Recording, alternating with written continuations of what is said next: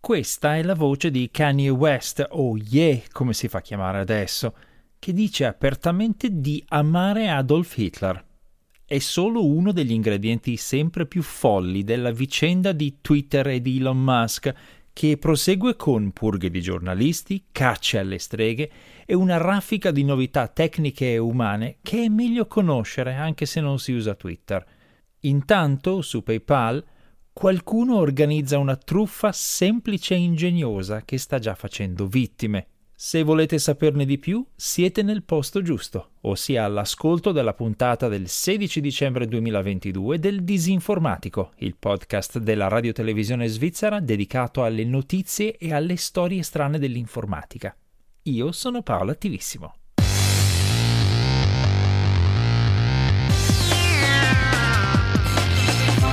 Disinformatico.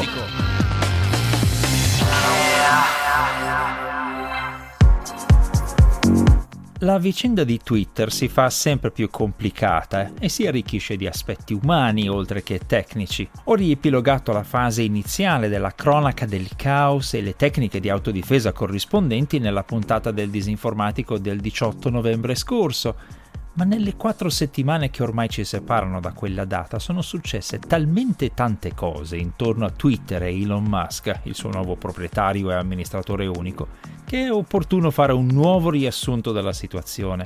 Prima di tutto, alcune raccomandazioni tecniche. Se avete un account su Twitter e state pensando di chiuderlo ed eliminarlo, non fatelo. Eliminare un account Twitter significa infatti che qualcun altro potrà usare il vostro stesso nome di account in futuro, causando confusione e magari spacciandosi per voi. Se state pensando invece di renderlo privato o protetto, tenete presente che se lo fate diventeranno pubblicamente inaccessibili anche tutti i vostri tweet precedenti.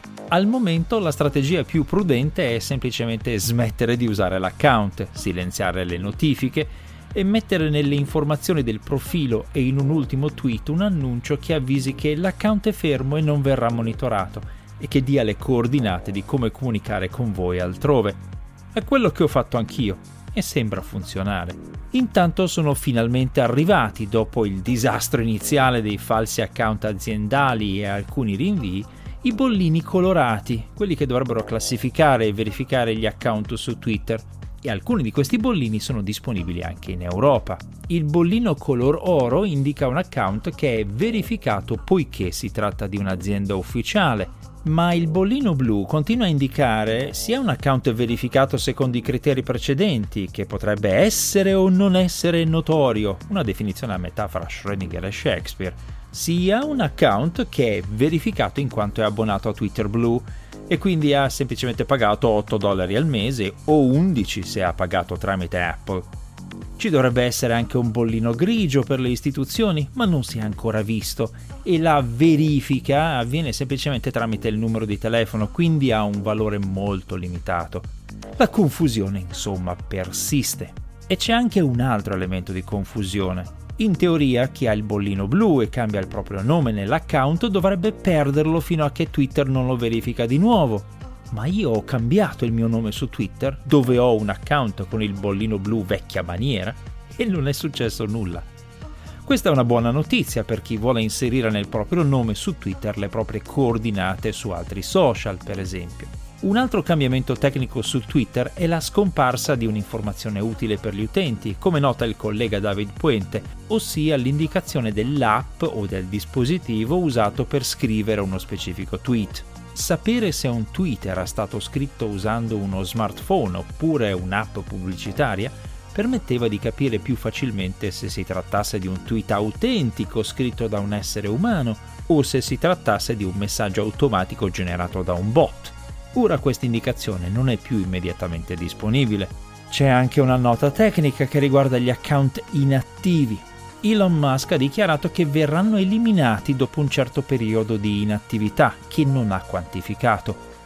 Questo è importante per tutti gli account che appartenevano a familiari deceduti, per esempio, o per le aziende o le testate giornalistiche che non esistono più. Se gli eredi non li tengono attivi, tutti i tweet di queste organizzazioni e delle persone care scompariranno, lasciando buchi nei ricordi di famiglia e anche nei siti che li hanno condivisi. A differenza di Facebook, infatti, su Twitter non esiste l'opzione di nominare un curatore degli account delle persone scomparse o di rendere permanente un account facendolo diventare commemorativo. E a proposito di inattività, Elon Musk ha annunciato che rimetterà a disposizione del pubblico i nomi degli account cancellati o inattivi da tempo, che sono circa un miliardo e mezzo. Ma questa è una pessima idea dal punto di vista tecnico, perché gli addetti ai lavori sanno benissimo che in questo modo qualunque vecchio link a questi account punterà ai nuovi proprietari, che ne potranno abusare come avviene già adesso per i nomi dei siti internet che non vengono rinnovati, per cui un nome di sito che prima portava un'azienda o un'istituzione governativa ora porta i contenuti di uno spammer, di un truffatore, di un rivenditore di pornografia o di fake news. Un'altra scelta tecnica molto particolare di Twitter è quella di etichettare automaticamente come sensibile, ossia pericoloso, qualunque tweet che contenga un link alla piattaforma quasi rivale Mastodon, almeno secondo le osservazioni di alcuni ricercatori. Se siete ancora su Twitter e citate notizie pubblicate su Mastodon, potreste trovarvi segnalati. E anche l'account Twitter di Mastodon, cioè Join Mastodon, risulta sospeso senza alcuna giustificazione ufficiale, con buona pace delle dichiarazioni di libertà di espressione fatte da Elon Musk. Poi c'è un'altra bizzarria che ha colpito in particolare gli utenti dell'Ucraina. Se hanno protetto i propri account Twitter contro i furti usando l'autenticazione a due fattori tramite codice di sicurezza ricevuto via SMS, non possono più accedere ai propri account. Secondo le prime analisi si tratta del risultato infelice di un tentativo malamente pianificato di eliminare lo spam. Invece di bloccare i singoli spammer, Twitter avrebbe bloccato intere reti telefoniche di specifici paesi dai quali proveniva molto spam. Ne pagano le conseguenze gli utenti onesti di molte reti cellulari in Russia, Indonesia, India e Malesia. Quindi se conoscete qualcuno da quelle parti che non riesce più ad accedere al proprio account, la colpa è probabilmente di Twitter. Va detto che ci sono anche alcuni progressi molto positivi. Gli addetti ai lavori segnalano che gli hashtag più diffusi per la disseminazione di immagini di abusi sessuali su minori sono stati sostanzialmente eliminati dal social network e Twitter ha aggiunto l'opzione di segnalare specificamente questo tipo di contenuto che rappresentava un problema serissimo rimasto irrisolto per anni. Inoltre, l'11 dicembre, il servizio anti-fake news di Twitter, gestito da volontari, denominato Community Notes, è diventato disponibile in tutto il mondo anziché solo negli Stati Uniti, per cui ora tutti gli utenti di Twitter possono vedere le annotazioni di questo servizio direttamente sotto i tweet che fanno informazione scorretta ma dal punto di vista tecnico, insomma, per Twitter e i suoi utenti si prospettano tempi difficili e confusi, con regole e impostazioni soggette a cambi continui e arbitrari. Gli sconvolgimenti di Twitter però non sono soltanto tecnici. Anche se non avete un account Twitter, le vicende sempre più bizzarre di questo social network sono sicuramente interessanti dal punto di vista umano e ci toccano tutti, direttamente o indirettamente, perché Twitter è una delle piattaforme più influenti al mondo per la diffusione in tempo reale di notizie ed è usatissimo da giornalisti, tecnici e politici per informare e informarsi e quindi qualunque cambiamento lo riguardi ha ripercussioni sociali anche per chi non lo usa. Elon Musk ha usato Twitter per fare una raccomandazione di voto nelle elezioni statunitensi ha invitato i suoi oltre 100 milioni di follower a seguire il movimento complottista e insurrezionista QAnon, ha riammesso Donald Trump, che era stato bandito da Twitter dopo i suoi tweet di aizzamento della folla che poi ha assalito il Campidoglio statunitense il 6 gennaio scorso, e ha tolto il ban anche ad alcune migliaia di figure della disinformazione e dell'odio, soprattutto apertamente neonaziste e razziste, ma anche complottiste di QAnon e spammer. Personaggi come Andrew Anglin, bandito sin dal 2013, fondatore del sito neonazista Daily Stormer, aperto sostenitore della pulizia etnica, negazionista dell'olocausto, artefice di campagne di persecuzione fisica di ebrei. Lo sviluppatore Travis Brown sta compilando un elenco giornaliero dei riammessi che permette di valutare i tipi di account che erano inaccettabili per la gestione precedente di Twitter e che ora vengono considerati ammissibili. Si tratta di una decisione di amnistia generale presa direttamente da Elon Musk e basata su un sondaggio fatto fra i suoi follower. Un esempio particolarmente emblematico di queste riammissioni controverse è quello del rapper Kanye West, riammesso su Twitter e ribannato subito dopo per aver postato ai suoi 32 milioni di follower una svastica inserita in una stella di Davide e dopo aver condiviso dei messaggi personali scambiati fra lui e Elon Musk. Giusto per levare ogni dubbio sulle sue opinioni, West ha dichiarato pubblicamente e testualmente durante l'Alex Jones Show che lui ama i nazisti e specificamente Hitler, che secondo West avrebbe addirittura inventato le autostrade e i microfoni. Parole sue. But this guy that invented highways, invented the very microphone that I use as a musician, every human being has something of value that they brought to the table. Especially Hitler. I love Jewish people, but I also love Nazis.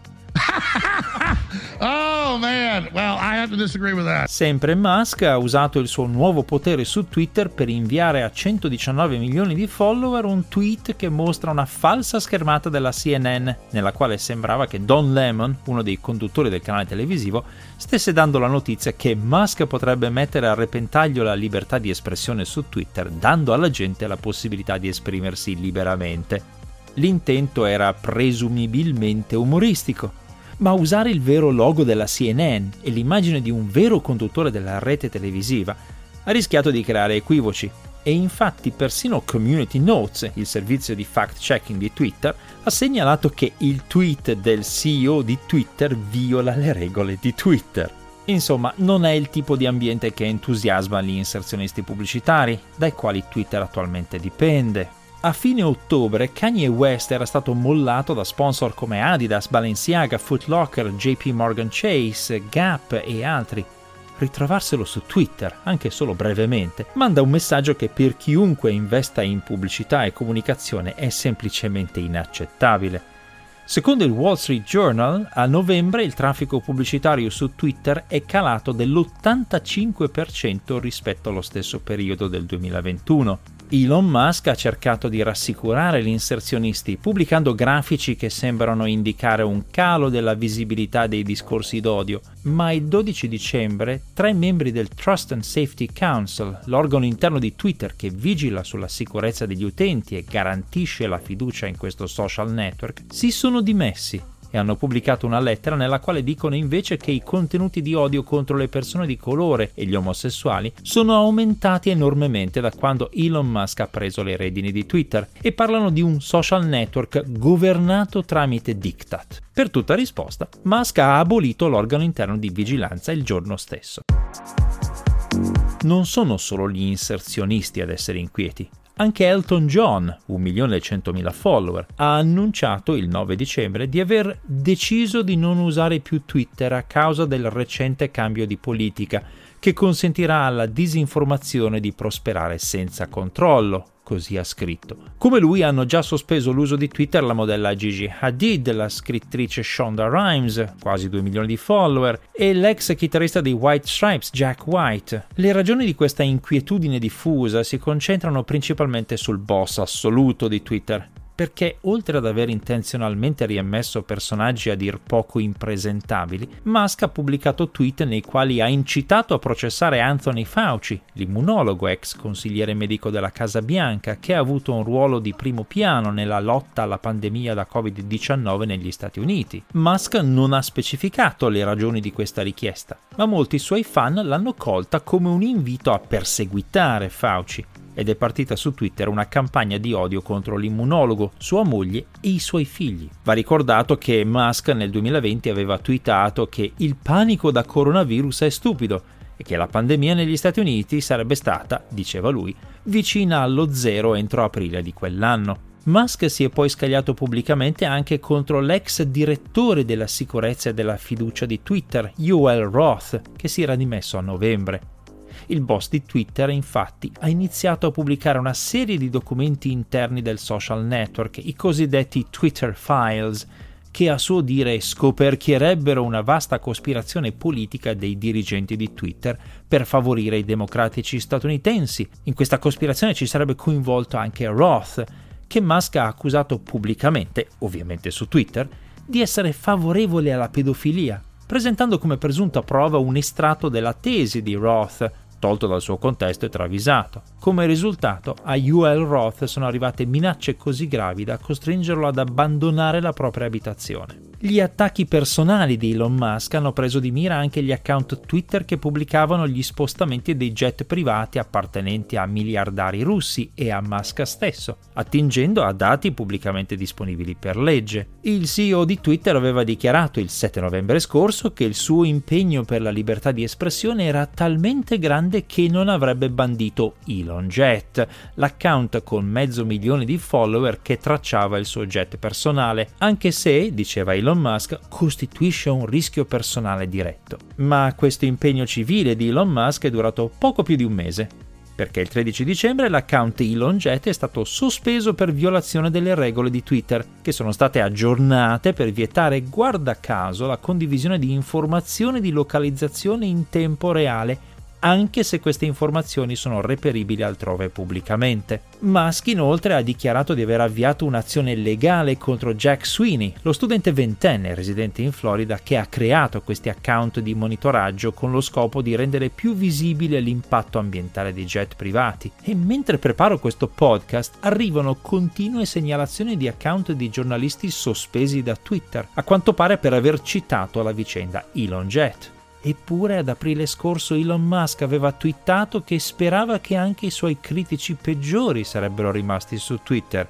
perché, diceva, libertà di espressione significa questo. Molti utenti di Twitter non hanno apprezzato questi voltafaccia e lo hanno fatto sapere a Elon Musk senza troppi giri di parole, ricordandogli tutte le sue promesse di libertà di espressione nei limiti di legge, poi disattese quando riguardano direttamente lui come già successo per gli account Twitter che per parodia avevano adottato in massa il suo nome qualche tempo fa. La giustificazione per il cambiamento delle regole e l'azione legale, secondo Musk, è che il 13 dicembre a Los Angeles uno stalker ha bloccato l'auto che trasportava uno dei suoi figli ed è salito sul cofano. Un episodio grave e preoccupante. Ma Jack Sweeney, quello di Elon Jet, non ha mai postato informazioni sugli spostamenti in auto di Musk e famiglia ha pubblicato solo le informazioni sulle partenze e gli arrivi del suo jet personale, con o senza Musk a bordo, e l'episodio descritto da Musk non è avvenuto nei pressi di un aeroporto. Il nesso fra i due eventi, insomma, è decisamente labile. Una ulteriore conferma della regola non scritta, ma che si sta man mano delineando, secondo la quale su Twitter la libertà di espressione è sacrosanta, ma soltanto fino a quando non crea fastidio a Elon Musk, arriva da quello che è successo quando il CEO di Twitter è apparso a sorpresa al popolare Dave Chappelle Show a San Francisco il 12 dicembre ed è stato fischiato per vari minuti da buona parte delle 18.000 persone presenti, tanto che la sua apparizione è stata interrotta dopo qualche battuta di estremo disagio. Twitter ha iniziato subito a bloccare molti degli account degli utenti che condividevano il video della figuraccia di Elon Musk, ma la viralità di questa ripresa, fatta oltretutto clandestinamente, ha avuto il sopravvento. Fra riammissioni di impresentabili, cacce alle streghe, continui cambiamenti arbitrari delle regole e purghe di giornalisti, sembra insomma che Twitter stia diventando per Elon Musk la lezione di informatica più costosa della storia. Ha speso 44 miliardi di dollari, non tutti suoi, per scoprire l'ovvio, ossia che moderare un forum o un social network è un lavoraccio. Non è un processo automatizzabile e schematizzabile. Non è un'automobile elettrica o un razzo spaziale che deve rendere conto soltanto alle rigide leggi della fisica. Moderare richiede la capacità di gestire sfumature, di comprendere culture e punti di vista differenti, di investire tempo e risorse umane, di accettare che le regole semplici e assolute non funzionano e che gli esseri umani non sono molecole di un gas perfetto. Possono essere dispettosi, vendicativi e violenti verso i propri simili. Ed è per questo che esistono le regole sociali, le leggi e i tribunali, pieni di complicazioni e imperfezioni. E la conclusione di questa lezione fantastiliardaria è che se il moderatore non sa moderare, se dimostra di essere incostante, impulsivo e arbitrario, gli utenti se ne andranno altrove. Twitter, come tutti i social network, esiste solo finché ha utenti. Il valore di Twitter non sta nei suoi algoritmi o nella sua architettura software e hardware, sta nelle persone che creano i suoi contenuti. sta nel piacere di interagire, sia pure brevemente, con persone altrimenti irraggiungibili, senza utenti interessanti che creino contenuti che attirino altri utenti. Un social network inevitabilmente si spegne. Se gli utenti interessanti se ne vanno o addirittura vengono cacciati via e rimangono solo neonazisti, suprematisti, spammer, terrapiattisti e hater di ogni genere, alla fine resta solo un inutile, costosissimo guscio che si svuota sempre più in fretta. È sempre stato così, fin dai tempi dei newsgroup, per chi se le ricorda, e non c'è motivo di pensare che stavolta le cose andranno diversamente, anche perché va ricordato che c'è una parte del piano di Musk che non è ancora stata realizzata e che rischia di diventare la scintilla che innesca l'esodo. Per ripagare l'enorme cifra investita, il CEO di Twitter intende far pagare agli utenti quei famosi 8 dollari al mese. Per indurli a pagare, ha deciso che i tweet di chi si rifiuta verranno resi praticamente invisibili, sommersi da quelli degli utenti paganti. Quanti utenti saranno disposti a restare e pagare per il privilegio di essere letti su Twitter quando possono avere questo privilegio gratuitamente su tutti gli altri social network? E per finire, una storia di crimine informatico decisamente strana. Intendiamoci subito, un crimine è un crimine e come tale va condannato. Una persona ha perso parecchi soldi a causa della truffa che sto per raccontarvi. Ma la sfacciataggine e la spavalderia della tecnica usata dal criminale sono sorprendenti e confesso di avere un piccolo moto di ammirazione per l'astuzia di chi l'ha concepita e messa in atto. In ogni caso questo tipo originale di trappola informatica può essere un pericolo per molti, soprattutto nel periodo natalizio, questa storia inizia con una telefonata. Una persona mi chiama chiedendo aiuto per risolvere una truffa. Ha usato il proprio conto PayPal, sul quale aveva accumulato del denaro, per inviare a se stessa circa 2000 franchi, dando ordine a PayPal di versarli sul suo conto Post Finance. Per chi ci segue dall'estero, la versione svizzera di un conto corrente presso l'ufficio postale ma i soldi non sono mai arrivati. Sembra insomma un mistero irrisolvibile, ma come mi capita spesso in situazioni come questa, chiedo alla vittima di descrivermi in dettaglio i passi che ha compiuto mentre io li ripercorro usando in questo caso il mio conto PayPal come ambiente di prova. La vittima mi racconta che è entrata nel proprio conto e ha cliccato sull'opzione di invio denaro nella pagina principale. Lo faccio anch'io e sul monitor del computer mi compare appunto l'opzione di inviare denaro, bene in vista al centro della schermata. La vittima mi spiega che a questo punto ha cliccato su Send Money visto che doveva inviare del denaro e ha digitato Post Finance nella casella di ricerca del destinatario. Ripeto i suoi passi e quindi clicco su Send Money.